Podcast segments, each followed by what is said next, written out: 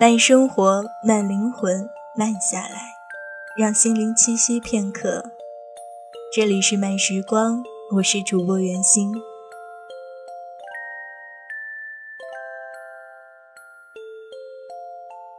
二零一零年，我第一次组队去拍戏，作品名字叫《在路上》。在选演员的过程中，我认识了一个非常漂亮的女孩，小玉。介绍他给我们剧组的是我一个特别好的哥们儿，也是她的前男友。因为他读书读得很多，看起来很知性，所以试镜结束后，我们一起去喝了咖啡，聊聊剧本的角色，最后聊到了我们共同认识的那个男孩。我问。你们之前不是好好的吗？干嘛要分手？他喝了一口咖啡说：“因为女孩子年轻的时候需要投资一个有安全感的男孩子，而他毕竟还在事业起步初期，不靠谱。为什么不愿意相信他能够成就一番事业呢？我愿意相信，可是我只有这么几年的青春，在最好的年岁里面。”还是要赌一个靠谱的人吧。什么叫靠谱呢？嗯，至少有点钱，有车，有房子吧。这些重要吗？不重要吗？和感情比起来，不那么重要。你还小，呵呵，大叔可以吗？嗯，我反正不抵触。我叹了一口气，感叹了一下。的确，我总是会觉得现在的男孩子很不容易。他们不仅要和官二代、富二代争夺资源，还要跟爸妈那个年龄段的争夺。最可怕的，有时候还要跟女人争。我弱弱地问了一句：“你这样太现实，会幸福吗？”他说：“你不是女生，不知道，女孩子一辈子都在赌博。”赌一个自己爱的男孩子，搭上自己的全部，然后去相信他会对自己一辈子好，能给自己幸福，而这些都是物质和生活经验决定的，这些东西是最重要的。其实我的那个哥们儿挺不错的，英语好，还有一份稳定的工作，只是我们这一代人再怎么优秀，也不会比大叔什么的更有社会资源。也不会比大叔更有社会经验，毕竟我们还年轻，活的日子也没他们久。大部分的人也没有父母做超强的后盾，靠自己的双脚一点点的爬，虽然很慢，但至少还在前进。只是前进的速度怎么也赶不上这个城市的房价。聊完后，我默默地去改我的剧本去了。一段时间后，我知道他恋爱了，并且很快的和他住在了一起。找的男朋友十分有钱，家里是被拆迁的，呼风唤雨的背景正合他意。偶尔见他面的时候，我跟他开玩笑说：“好在不是大叔。”他也笑笑说：“好在还不错。”接下来的日子，我继续拍我的电影，上我的课，而他在幸福中过着日子。一个人确定了另一半后，都会在朋友圈中销声匿迹一段时间，尤其是异性朋友，你就很难知道他的行踪。至少他的苦和乐，也只有那个最亲的人能够明白，而其他人都只像看电影的人。看不到拍电影背后的艰辛和乐趣。几个月后，我看到他发的朋友圈，上面写着这样一句话：“终于，我可以做自己了。”我急忙一个电话打过去，才发现他和那个男孩分手了。我以为是被甩的，后来才知道是他执意要搬走，给他留下一个冰冷的房间。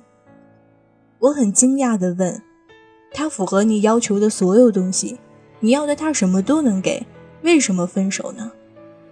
他说：“我没法和他聊天，完全没有共同语言。接着，他给我讲了他们两个人的故事。除了各种狗血之外，我印象最深的一句话，就是他临走前洋洋洒洒地跟他的前男友说：“你能继承你父母的所有东西，唯一继承不了的是教养。”后来我才明白，两个人完全无法交流。吃饭的时候，这个女孩子和男生聊了很多自己喜欢看的书，而男生却一直在看着动漫，玩着网游。女生想出去转转，而男孩子却执意留在北京，说：“北京多好啊，为什么要去那么多地方？”女生因为经济不能独立，于是只能听他任他。女生的母亲来到北京，男生去接。他甚至没有下车，女生说：“你怎么这么没教养？”而男生却很好奇：“我都来接你妈妈了，怎么就没教养了？”久而久之，两个人的聊天变成一个人将就另外一个人，生活上一个人迁就另一个人。的确，两个人在物质上无忧无虑，可是，在精神上却出现了鸿沟。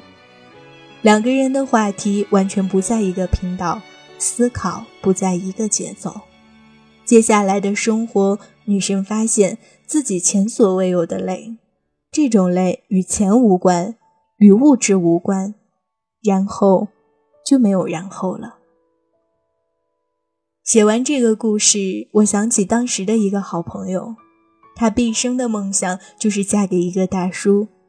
她的所有恋爱都是跟比自己大至少十岁的人开始的，直到有一天，她发了一条朋友圈，说自己再也不会喜欢大叔了，因为他们只是把自己当小孩。的确，大叔满脑子都是公司的事情，房价涨了多少的时候，小女孩的脑子还是今天要买什么包，明天能不能去淘宝买点新的首饰。两个人无法成为精神的伴侣，连交流的话题都变得很少，不知不觉心也就越来越远，慢慢的，两个人的感情也就没了。曾经看过英国的节目《Take Me Out》，那里的女嘉宾问来问去就一个问题：“What's your interest？” 中国人笑英国人傻。你们怎么问这么肤浅的问题？你看我们问的，你们家有几套房子？可是真正的爱情，不就是双方能否有共同的兴趣，能否有共同的话题吗？其实两个人在一起和钱没有太大的关系，而是看两个人是不是在一个频道上。不需要刻意的讨好对方，不用踮起脚去爱另一个人，更不用舔着脸去勾另一个人。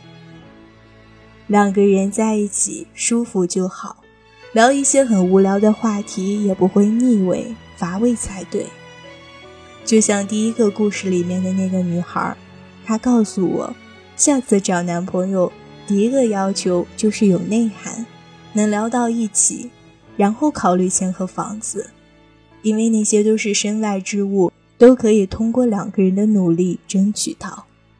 而能不能在同一个频道，能不能聊到一起去，看的是缘分。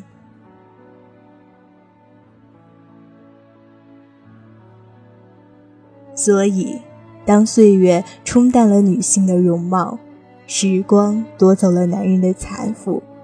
剩下的爱就只能用两个人内心和思维的高度是否匹配去定义了。当两个人都白发苍苍，在公园的躺椅上坐着，那个时候一切浮夸褪去，繁华和浮躁消失。老太太说：“看，哪有一只鸽子？”老大爷看看天，安静地说：“是啊，它们白的就像云彩一样，快去喂喂它们吧。”